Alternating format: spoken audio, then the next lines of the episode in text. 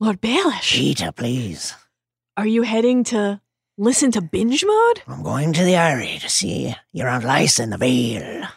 She's sensitive, so I feel I feel compelled to tell you that binge mode features adult content. Good, good, Very graphic at times. good. I know how she is around moon doors, so wanted to warn you just in case. And now, here's binge mode. We are not the Seven Kingdoms until Dorne returns to the fold. The king is dead. The Greyjoys are in open rebellion. A wildling army marches on the wall. And in the east, a Targaryen girl has three dragons. Before long, she will turn her eyes to Westeros. Only the Dornish managed to resist Aegon Targaryen and his dragons. You're saying you need us. That must be hard for you to admit.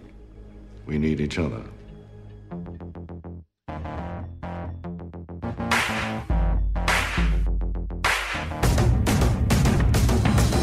Hello, Hello. and welcome to Binge Mode. I'm Mallory Rubin, deputy editor of TheRinger.com. Joining me today, now that he's finished threatening to eat the villagers' mamas and papas, You. it's Ringer staff writer, your maester, Jason Concepcion. Hello. We're going to the Vale to see your Aunt Lysa. Oh man, guys, we have a new voice. Welcome to the team, Littlefinger. It's only because his accent is so bonkers this season. so amazingly off the rails. This is my niece, Elaine. Robin, I brought you a gift. Jason, Yeah. some ask what makes a good king. We want to know Mm. what makes a good binge watch. So we are rewatching all 60 episodes of Game of Thrones. We are deep diving one episode at a time. Spoiler warning for all of you as usual. We will be going deep on details from the show and the books from this season and beyond. So be a wise king. Know what you know and what you don't because it is time to break down season 4, episode 3, Breaker of Chains. Jason. Yes. The Hound is considering booking passage across the narrow sea. Yeah. But we, we are traveling down another passageway. Let's offer a brief refresher on what actually happened in this third installment by taking a quick trip down our own King's Road. In King's Landing, the king is dead. Long live the king. Who killed him? Cersei knows it was Tyrion who oft spoke ill of his nephew. And where is his wife Sansa? Running through the dusk gloom streets of the capital, her hood up, fast on the heels of Sir Dantos, as it turns out. He takes her to a ship where Littlefinger awaits. Baelish's men murder the drunken fool, I don't trust drunken fools. and Littlefinger and Sansa make for the Vale. For the second time now, Margaery's dearest wish to be queen, the queen, has slipped away. She discusses her next move with Olenna, who makes two good points. The Lannisters still need House Tyrell, one, and Joffrey has a brother, Tommen, the first of his name, long may he reign. On the road, in the Riverlands, near Fair Market, I think. the Hound and Arya cross paths with a farmer and his young daughter, young Sally. They sell a story. The Hound is Arya's father, just back from the war. Forgive him Right. and his attitude. He was a he was a soldier. Where'd you fight? Who'd you fight for? Ah, House Tully. Amazing how often on the show ding, characters Yeah, need right. to be able to come up with just the right answer in that situation. The farmer, kind hearted man, invites the two back to his cottage for some rabbit stew, which is apparently delicious. It's really good. And, you know, one thing leads to another, a little discussion. Would you like some, you know, fair pay for fair work? Well, Arya goes to bed. She wakes up to screams. The hound has cracked the farmer over the head for the silver that he offered in exchange for that fair work. Thought you weren't a thief. All every man has to have a code, right? Yeah. He and Arya depart for the mountains for the Vale. In Castle Black in the north, Gilly's presence is causing a predictable tumult among the ranks of the Night's Watch. Um, Sam notices and is rightfully concerned. He decides to send Gilly to Molestown. Molestown, by the way, it's an underground village populated entirely by poxy black-toothed whores. Gilly hates it there. Sounds charming. Seems not great. Speaking of not great places, over in Dragonstone, the tidings of the usurper Joffrey Baratheon's death has reached Stannis. This, he is sure, means that R'hllor's power and Melisandre's ability to channel it real. What Yeah. other explanation is there, huh? Davos, what other explanation Yeah. is there, buddy? What do you got? What have you What do been you doing? got? What have you been doing? How many usurpers have you taken Yeah. down? Davos wants his king to know that he's been up to stuff too. He's rallying all sorts of tiny Yeah, the insignificant Celtigars, the crabs, and you know. to the cause. What about sell swords? You need an army? Hey, here's a solution. Right. Let's head east. Let's get some mercenaries. Stannis, of course, offended by this idea. He has such delicate sensibilities, right? but they progress to the matter of payment. How would they pay them? Well, Shireen, the font of wisdom and inspiration, as always, while giving Davos his latest reading lesson, helps him sort of process the ways of the world. And suddenly, inspiration strikes. Braavos in the Iron Bank. In the Sept of Baelor, King Tommen Baratheon is everything his big brother Joffrey was not. Thoughtful, kind, a lover of kittens, Yes. open to advice. Now, that last trait will be much to Tywin Lannister's advantage. He's counseling the new king already, even as they stand over Joff's body, as Cersei looks on. Jaime arrives. He clears everyone out of the sept. Then Cersei tells him, I am sure this is Tyrion's work, and I want him dead. They kiss, they argue. And then Jaime rapes Cersei against the funeral bier of their firstborn son. Now, this was controversial, and it was a controversy that the showrunners felt the need to address. And we're going to talk about the reasons why right now. This uh, is one of the more complicated and controversial relationships and scenes Yeah. not not only in this episode or this season but in in the show's run to this point when this episode aired uh there was an uproar after after it aired about the choices made in this scene and the nature of the scene itself and then ultimately about the response that the show team gave in explanation. And, you know, we, we just wanted to talk for a couple minutes about sort of the context that this was greeted with at the time and a couple of the factors that led to this discussion. Um, one of those is that this is, this is ultimately the least important, but one of them is that some viewers, even viewers who didn't necessarily have book knowledge, Right. which we will get to in a minute, were puzzled by this choice because one of the uh, predominant storylines in season three is Jaime's rehabilitation as a character, going from somebody who was a kind of like prototypical, at times cartoony villain, Right, and sneering pushing villain. the kid out Yeah. the window, right? To go from that guy to not only somebody who you uh, suddenly understood better and wanted to understand more, but someone you actually were rooting for and Yeah. were invested in. And what was the propelling force of his journey? It was a desire to get back to Cersei. And for this to be the way he behaves once he's back to her felt like undoing, needlessly undoing a lot Right. of really hard earned progress. And the next thing is that this is different than in the books. So what you're dealing with is a scene that uh, they changed. I should say in, in the in the books, the beginning of the scene plays out in a similar fashion, but it's quite clear a lot quicker that Cersei is consenting Right. to the relationship at that point. That doesn't exist in this scene. It's pretty much like she's uh, objecting, saying no, this isn't right. And then there's never a turn where you feel like she is acquiesced. Right. It's hard to understand why they made that choice. If it was in the books, okay, that's one thing, and you know that's that's how it's depicted there. But to change it and to do it, that's another aspect of this that felt really strange. And then the and then the third thing really is that it's unclear that they knew that this scene would be received in this way. Right. The difference between how it was maybe intended Right. or uh, how the showrunners thought viewers would read the scene and how most people did read it was pretty stark. And uh, I think a lot of people were uh, pleasantly surprised that the the team was willing to engage in the dialogue. Right. Right? It wasn't this like ah, no one ignored the issue. There was a discussion. There was a response. The response ultimately exacerbated the second point we just discussed, which Right. is well, this isn't actually the way that this is sort of supposed to play. the explanation was ultimately, well, we actually didn't think it played that way. Right. Um, and so there was a lot of confusion around that. Let me read um, real quick. Uh, George was asked, George R. R. Martin, who's writer of the series, the books, um, was asked about it at the time, and he and he said, um, in in the show, uh, Jaime is in King's Landing for a while, so Cersei has time to to kind of acclimate to his presence back in the capital. Um, in the novels, Jaime's not present at Joffrey's death, and you know, um, Cersei is worried that he's fearful himself. This is what George says, and then he and then he goes on to say, also, I was writing the scene from Jaime's POV, so the reader is inside his head, hearing his thoughts on the TV show. The camera is necessarily external. You don't know. You don't know what anyone is thinking or feeling, just what they are saying and doing.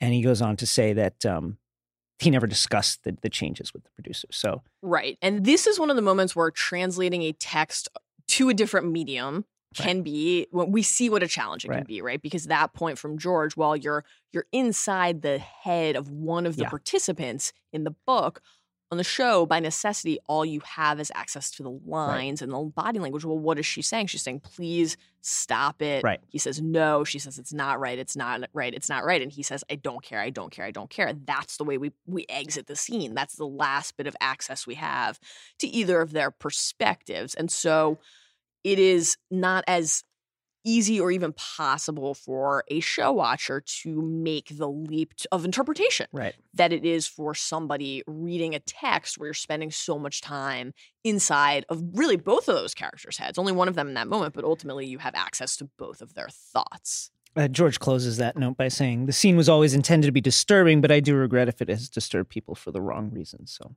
these are the kind of these are the complications that can arise when you are trying to adapt really a dense character driven story such as this that has events in it that are violent and adult in nature.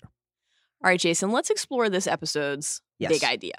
Back in season two, Meera told Osha, some people will always need help. That doesn't mean they aren't worth protecting. And that gets us to this episode's big idea. So let's cut right to the core of it. The defining theme of this episode is protection.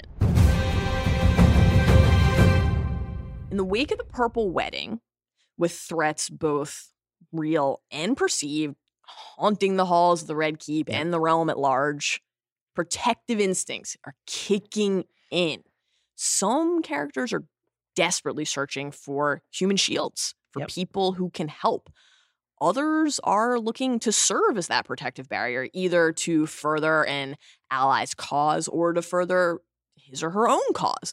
And protection, like anything else in this world, is rarely, if ever, purely altruistic. But we do see different motivations fueling different characters' decisions. Start with Littlefinger and Sansa, and the, the topic on everyone's mind is what the fuck is going on with Baelish's accent? It's in incredible. Every Oh, it's changed every season. It really- it's a it's a constantly ever it's an ever evolving beast. This your Aunt Lysa in the Vale. this is amazing. And he's also you can see his facial expressions reflect that he knows yeah, that this is just like a delicious yeah. He's souffle that he's he's twirling his mustache so oh hard Oh my god. just with his voice. Well, and just the very, very first word he utters, right? She Sansa, Yeah. she she climbs up the ladder. You know, Sir Dantos is giving her a pep talk. You're stronger than you think. Go for it. She gets up there. Who should she see, right? And what, so, oh, there he is. And what does she say? Lord Baelish. Peter. It's so creepy, mm-hmm. but amazing. Hello. Yeah, and you know, Littlefinger's style of taking someone under his wing is various forms of manipulation, sometimes overt, sometimes more subtle, but always ever present. He has to get Sansa to opt into sailing away, particularly after he has one of his men uh, shoot Dantos. How do you think they'd punish the girl who murdered the king? You must admit, it looks suspicious. and it's it's a it's a really codependent relationship in a way. Sansa is not quite the neophyte that she was in previous seasons. She understands that she doesn't She knows enough to know she doesn't know a lot about what is happening. And so she's, you know, trying to find out. She's asking the, uh, I mean, the obvious question: Why did you kill him? Meaning Sir Dantos. Right. Um, and he walks Sansa and the viewers through the the true purpose of the necklace. Dantos gave Sansa. He was a drunk and a fool, and I don't trust drunken fools. In other words, he doesn't trust people who can't protect his secrets. There's Um, nothing more valuable to him than his own agenda. And anybody who compromises that is Yeah. a threat. How do they compromise it? By potentially revealing it, right? Right. We'll hear more from him in the next episode about this, but it's always about being one step ahead. Got he's a got to keep him guessing guy. Right. And you can't keep him guessing if some drunk fool is out there revealing what you've been up to. That's true. The interesting thing- thing about Littlefinger and Sansa is that, on the one hand, she's a chess piece to him. She's the key to the North. Um, but on the other hand, she's really his his greatest weakness Mhm. because he has these feelings toward her, as he did toward her mother, Catelyn, who apparently she looks a lot like, and it's driving him in a way that is different from the way he has uh, acted in the past. It's a different motivation for him. And you know, when he says to Sansa, Money buys a man's silence for a time. A bolt in the heart buys it forever. Sansa needs to dive into the sea at that point and just leave. God, what is she doing? We're going to the Vale. Guys, season four is going to be special. It really We have is. so many more Littlefinger impressions ahead. I cannot wait. Olenna. Yeah. There is an interesting protective exchange between Olenna and Margaery, but she's not just protecting Margaery, right? She is protecting. She's kind of thinking like Tywin here. very much so. The family name. Yeah. The family legacy. Very much so. How does she position her family name for success? By putting Margaery with someone who she can manipulate and control. Joffrey was not going to be Right. that person, right? And Margaery's worried. What does this mean, right? Right. Olenna notes correctly that the alliance that they struck Yeah. remains as necessary to the Right. Lannisters That's what made this possible. as it was before. So Right. many of the fuck ups on this show, obviously we saw it a lot with Robb, we saw it with Ned, is acting. We see it with Cersei all the time, Yeah. actually, acting without anticipating what the the the fallout is going to be, and then how you're going to have to act again. Olenna has already planned for the next step, right? She has assessed Tommen. She says to Margaery, the next one should be easier. She Right. knows that Much Margaery is easier. just going to marry Tommen now.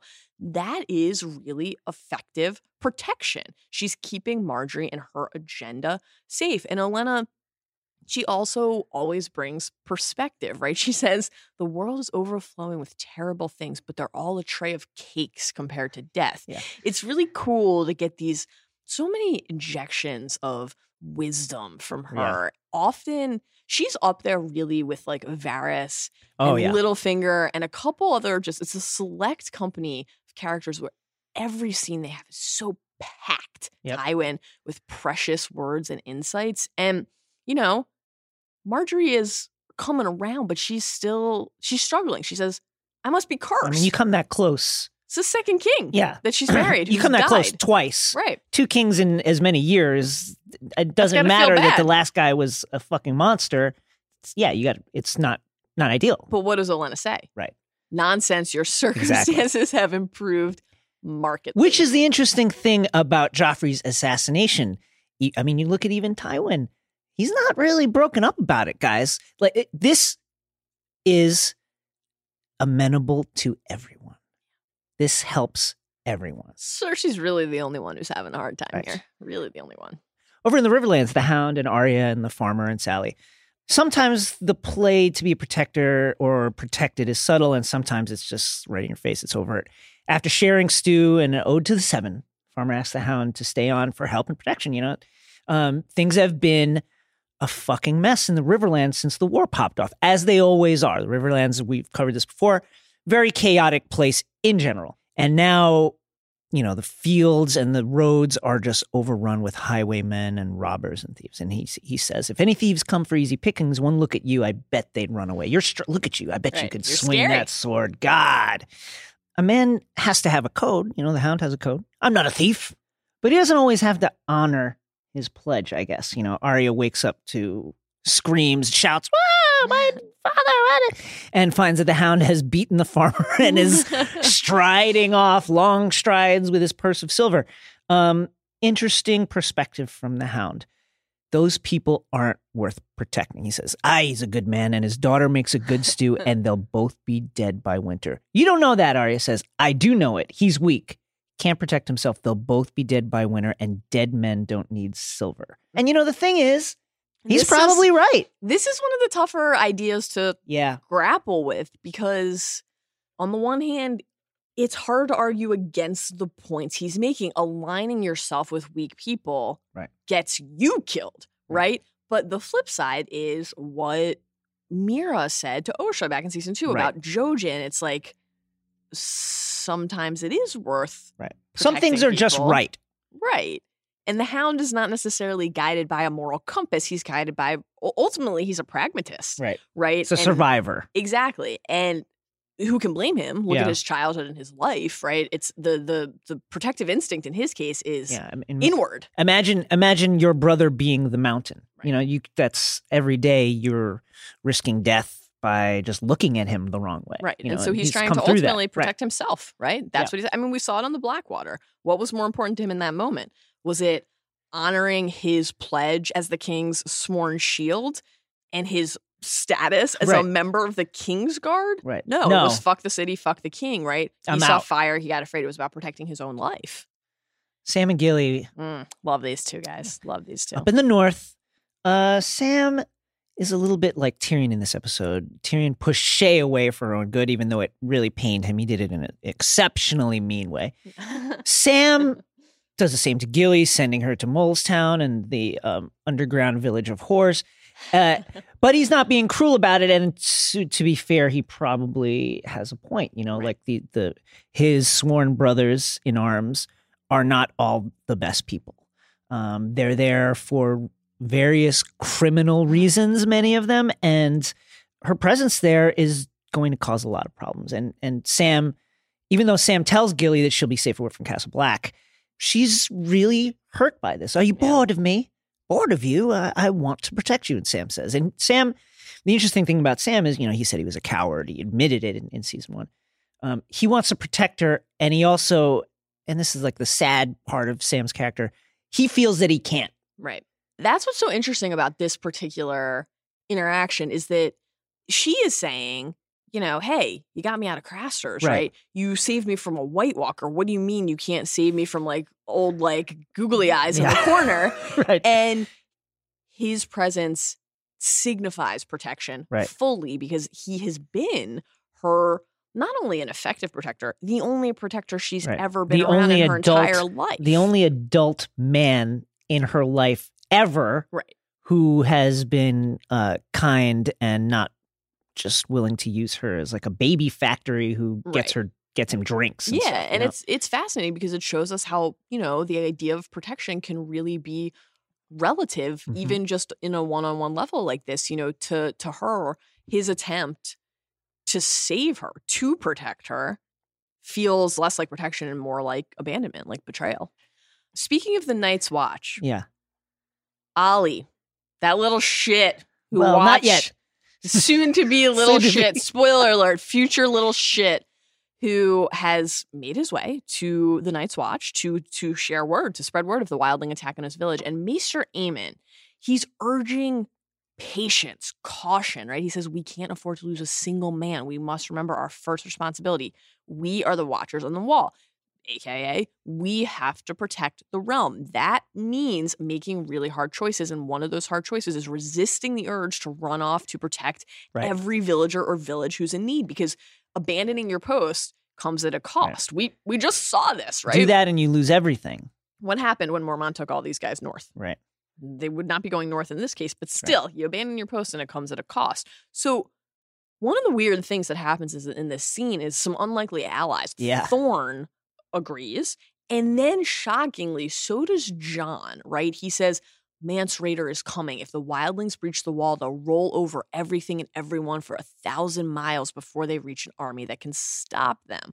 So he's saying, at least in this moment, got to stay put, got to make sure we're ready to face Mance. But how quickly things can change.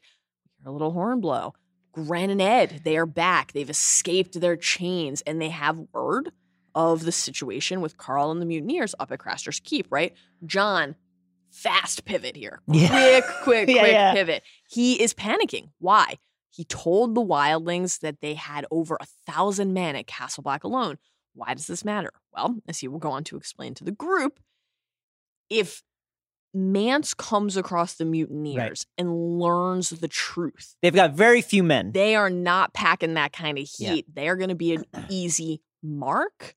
Jon knows that they cannot allow that to happen. They have to take out the mutineers, not only because they're bad dudes who betrayed the Lord Commander, though that's certainly a factor, but because in this moment they are a threat to the Night's Watch, eh, to their ability to Yeah. serve that function as protectors of the realm.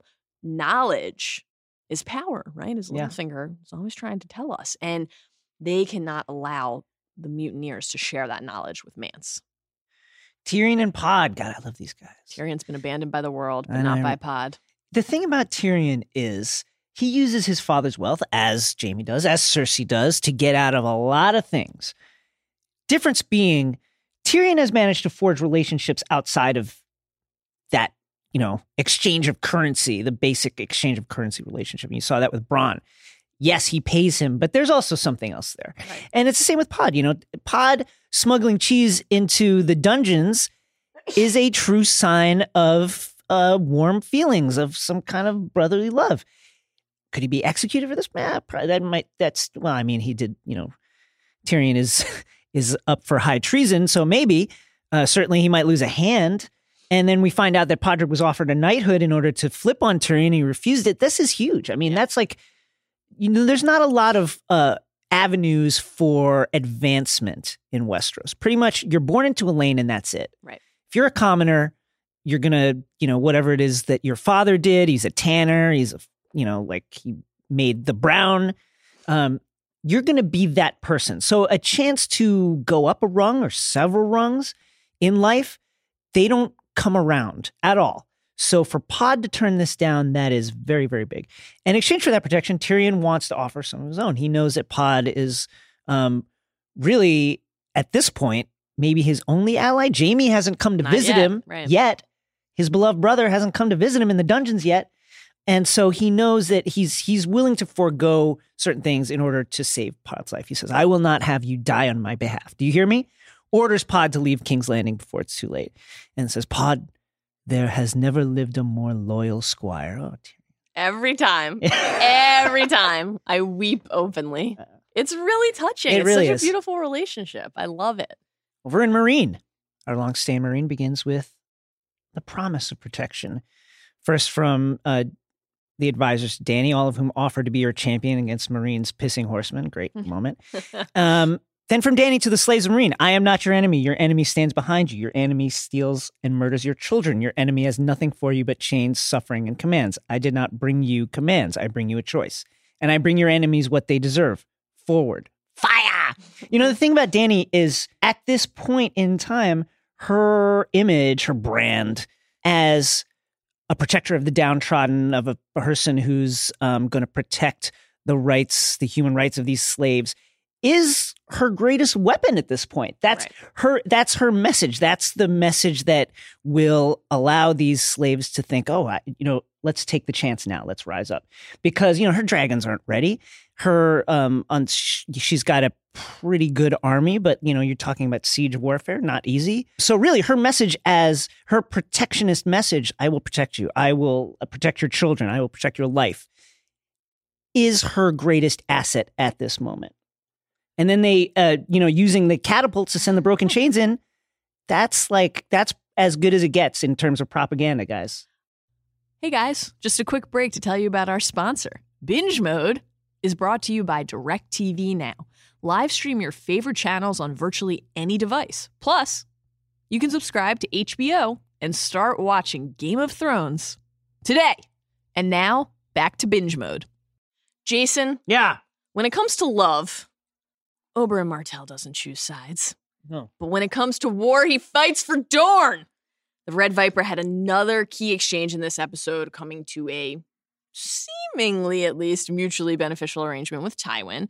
So as the Prince of Dorne moves further into the thick of King's Landing politics and thus Thick of a lot of things. yeah, further into the show's spotlight and so much else.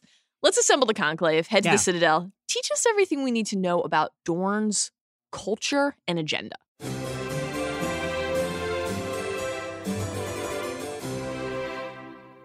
Dorne. Dorne, Dorne, Dorne. Dorne is the southernmost region of Westeros. Kind of looks like a foot pointed to the east, the toes pointed to the east. Those toes were once the arm of Dorne, linking Westeros to Essos, obviously shattered by the Children of the Forest back in the Dawn Age. Um, Dorne has an interesting history in relation to Westeros at large. It is in many ways the mirror image of the North, uh, but with stifling desert heat in place of the dour, ever present uh, winter. It's the least populated, owing to its just very, very harsh climate and geography. It's mostly mountains and a lot of deserts, and then uh, a very thin green belt around some its rivers, and then some coastal areas that are not great natural harbors, mostly rocky. So it's not a great place to, to be. And when the first men first came over from Essos, they were like, they took a look at this and were like, you know what? Let's keep moving because this is- place is really, really not great. Um, Dorne contains very little arable land. Not a lot of farming going to go on here. Uh, the Red Mar- Mountains of Dorne on the northern border separate uh, the region from the Reach and the Stormlands to the south. It's mountains and ravines, which become a vast desert of undul- undulating dunes. When the wind blows, it uncovers, uh, you know, the bones of the many, many armies that have perished there. Like the North, Dorne has a culture and traditions that stand uh, really apart from the rest of Westeros. That unique cultural heritage comes from the influence of the Rhoynar. They are the third ethnic group after the First Men and the Andals to migrate to the continent from Essos. The Rhoynar were a seafaring people who originated around the Great River Rhoyne in Essos, thriving Rhoynish city states, places like Chroyane, uh, their great festival city, Sar Mell, Narsoy, many, many other places, once lined the banks of this great river, dominating trade in spices and weaponry. And they were very good at creating weapons, which they traded up and down the river. But to the east, this time, another power was rising the dragons of the Valyrian freehold. Yes. For many centuries, Valyria's attentions were focused to the east in its wars with the Giscari around what is now known as Slaver's Bay. We covered that a little while back. Once the Giscari were vanquished, though, Dragon Lords started looking to the west, to the Rhoynar. The resulting wars were just absolutely brutal conflicts of mass extermination, uh, in which, surprisingly, Rhoynar actually did pretty well. Um, the first couple of battles, uh, wars, that is, they won but they were kind of victories that were so damaging that you know you couldn't stand many more of these victories. Uh, the River Peoples were experts in the production of armor and weapons, not as good as Valyrian steel, obviously, but but very robust. Uh, and they could counter the might of the Dragon Lords with their own water sorcerers. They had these like magicians that were could could call uh, animals out of the river and mold water in certain ways that we're not really sure about. So eventually, the Valyrians really just stopped fucking around and sent as many as 300 dragon riders to just wipe out the Rhoynar. The only survivors that were left managed to escape on a fleet of longships led by the legendary princess Nymeria, uh, who Arya named her wolf. Yes. And after a long, long, long, long winding journey that lasted many years and stopped in numerous places that have not been seen in the story or the show, Nymeria's ragtag fleet of refugees made landfall at Dorne. Landing there, Nymeria was like, you know what, this is it. We're not we're not traveling anymore. She burnt the ships on the banks of the beach. And some of her people were like really upset by this, and they became the inhabitants of the first beginnings of what is known as Planky Town, which is kind of like the biggest real town in Dorne. And it's basically they took the, the ruins of these ships, lashed them all together at the mouth of the Green Blood, and created this like floating town. So now we're about a thousand years before the events of the show, and about 300 years before the coming of Aegon the Conqueror. And at this time, Dorne really like the rest of the realm, was a collection of feuding kingdoms. So the coming of the Rhoynar presented an opportunity to upset that status quo. And a minor Dornish family, House Martell, uh, jumped at the chance. Moors Martell took Nymeria to bride, as did many of his vassal lords. The Rhoynar's strength in skilled soldiers, both male and female, a lot of gender equality there, and their advanced technologies and the ability to work metal and make uh, armor, make weapons allowed the Martells to conquer all of Dorne under their banner. It took uh, a long time. It happened after Moors passed away, but they managed to do it. And all the very interesting customs that make Dorne unique uh, gender equality, inheritance through the female line, the acceptance as bastards as part of the family, the use of the honorific prince and or princess come from the influence of the Rhoynar. After an Aegon's invasion, Dorne resisted the might of the dragons for almost 200 years. Well, I'll get into the Dornish wars later and how uh, destructive they were. Dorne managed to take down Meraxes, which is the dragon that was ridden by Aegon's sister wife, Rhaenys. Merax. Meraxes. Uh, which was a shocking turn in the Dornish wars. We'll, uh, we'll cover that later. And really, it took a, a, a wedding deal to finally bring Dorne into the realm. And now here they are again, really on the outs. Their natural state, you would say. All right, Maester. Some folks, like Stannis, lack an appreciation for the finer points of bad behavior, Mm. but not us. No! Not Oberyn either, I'd like to think. Ah. we relish them. So let's head to the Sept. Let's bathe in the light of the seven by sharing seven of our favorite insights and observations from this episode, bad behavior centric or otherwise. Yeah. Let's do a lightning round style. You go first. Talk about Davos's reading lesson scene with Shireen and how that basically could have been a scene like from Everybody Loves Raymond? it was like a it really was like a miniature sitcom scene embedded in Game of Thrones. Even from like the camera angle, he comes in and the door slams and she like slams a book shut and stands up and goes, "You're late." I mean, this could have been like a young couple and then they do that thing where uh, he's kind of like talking about his troubles at work and how tough it is. And then something about her conversation turns the light bulb on. He realizes, ah, the Iron Bank. Number two. Speaking of Davos, Yeah. we have to ask. This is a great thing that we picked up on on this latest viewing. Jason and I have been geeking out about this a little bit. Did Davos almost get beheaded by Syrio? Here's the thing that he says to Shireen. Of course, they're talking about Braavos, Yeah. right? Of course. Almost got beheaded by a first Sword of Braavos. I tried to explain to him the difference between smugglers and pirates. Uh, do we know a first Sword of Braavos? I think we do. I think we do. The timelines. They're roughly the same age. I mean, like might Davos seems older, but yeah, I mean, it's tantalizing, isn't it? All right, number three. uh, Davos talking to Stannis about you know what they're willing to do about getting mercenaries, paying them. Stannis, of course, very against paying men to fight. They should be compelled by their sense of duty to do it. And Davos says, you know, we're willing to use blood magic to put you on the throne, but we're not willing to pay men to fight. Uh, great call out of Stannis's hypocrisy there. Davos is wonderful. He's great. I really love him. Uh, number four, there was a lot of good Davos in this episode, and there was a lot of good Sam in this Yeah. episode. So, one of the kind of amazing little moments in the Sam and Gilly exchange that we've already discussed is when he's attempting to justify his thought process for wanting to get her out of Castle Black and over to Molestown. He says, There's a hundred men lying awake at night picturing you. And she says, And what about you? And he's like, Literally, Yeah. what does that mean? And then he has this great pause and he goes, Gilly? What a thick-headed guy. Gilly? She have to. She have to draw a picture. I mean, she can't write yet. So does he have to draw a picture? Number five. Olly, as he's laying under the cart, hiding from the slaughter of his village, watching very intently Ygritte's actions. He will remember this, Yeah. and he will relish uh, what comes later. Number six. When Olyvar asks Oberyn Mm-hmm. about liking men and women, because you know, Oberyn, he's he's been clear. He's Yeah. here for a reason, Yeah. right? But he's gonna make time for orgies. Listen, we, you got to live. Life is short, guys. You gotta live. And he says, right, Olyvar, uh, Olyvar says to him, everyone has a preference, right? And what is Oberyn's response?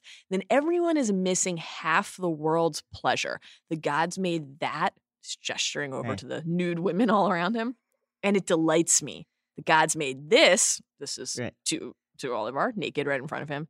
And it delights me. When it comes to war, I fight for Dorne. When it comes to love, I don't choose sides. He's just great. Yeah. He's just great. It's hard to mm-hmm. not make him the champion in every single episode that he's in because he has such a carefree but also badass attitude. Like he's really he's kind of like the he's one of the Epicureans on the show, really right? is. It's like there's an understanding that you're here for a limited time and he's a famed warrior. Like he knows the perils that await you might as well enjoy yourself before you go. We'll talk about why that's a powerful idea a little more Yeah. later on, but number seven. The Hound. This guy just wants to get down to it. not really into saying grace. If there's food on the table, let's eat the thing. The farmer, eh, you know, is thanking uh, the various gods of the seven. Um, and the Hound goes, "You're gonna, you're gonna do all seven of the fuckers." um, also, so great. slow down, guys. Food is scarce in these times of trouble and war.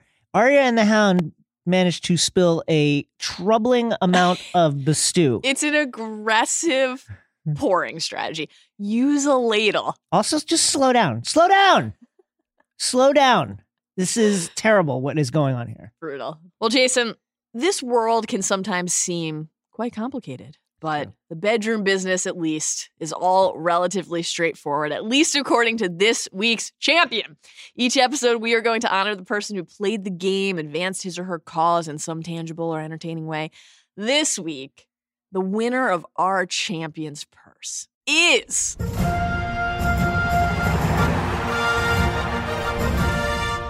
Tywin Lannister.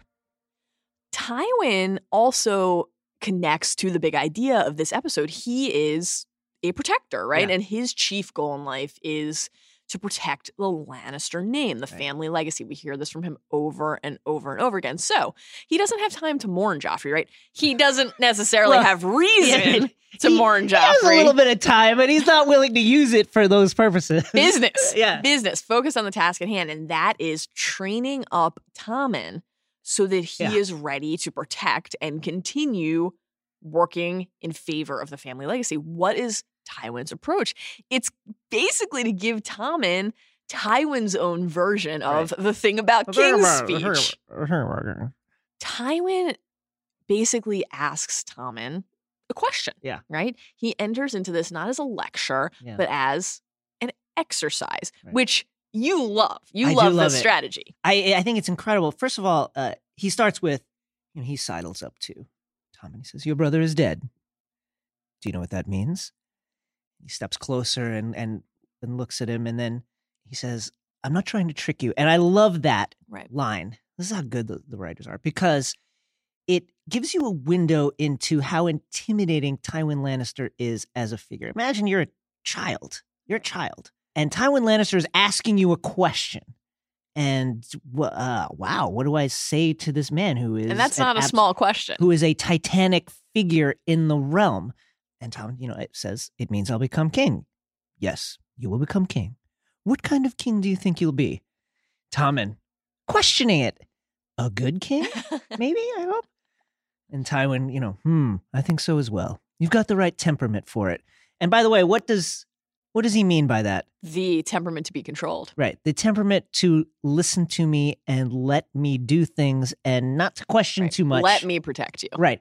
Do not question too much the moves that I am making in your name. Just sit on the throne. Don't make me say to you, you're being counseled right Right. now. just sit on the throne and and really look good. And then they run through, you know, what what are the things? And he, you know, Tommen goes, uh, hmm. Let me think. Uh hmm. Is it uh justice? And Tywin nods, you know, hmm, yes, yes, a good king must be just. Orys the first was just. Everyone applauded his reforms, nobles and commoners alike. He was murdered in his sleep after less than a year by his own brother. Was that truly just of him to abandon his subjects to an evil he was too gullible to recognize? And this is tells you a lot about Tywin. He has no time for fools. Right. If you've been tricked, then you should blame only yourself. And by the way, this is kind of ironic coming from a family who got their start essentially.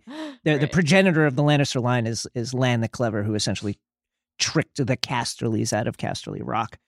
And then they go on further. You know, what about strength? What about wisdom?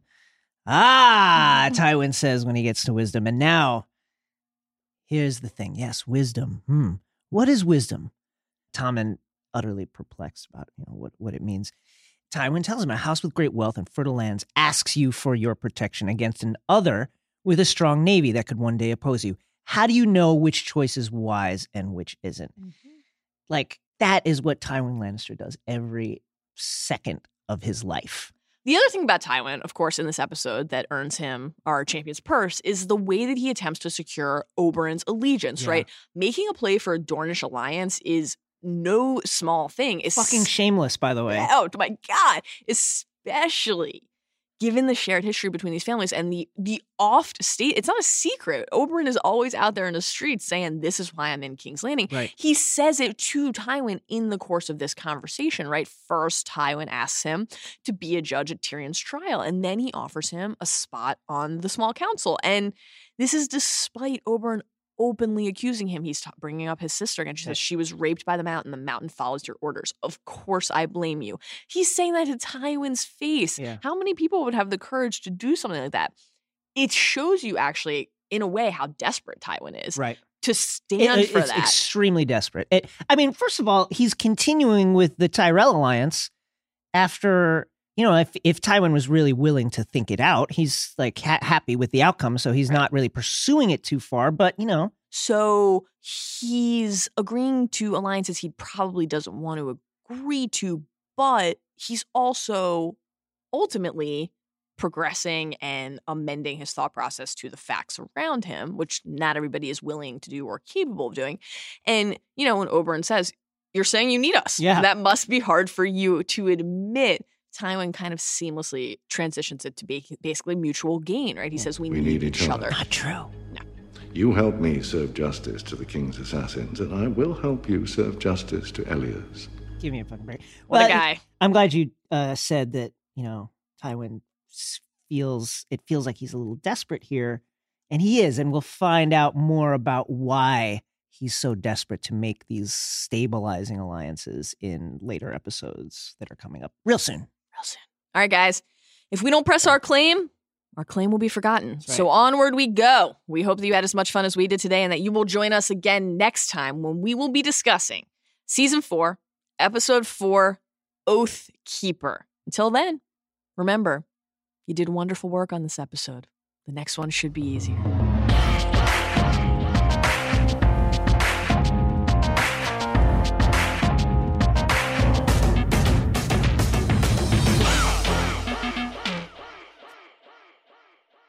Petyr, please. We're going to the Vale to see your Aunt Lysa. He was Oh a drunken fool, and I don't trust drunken fools.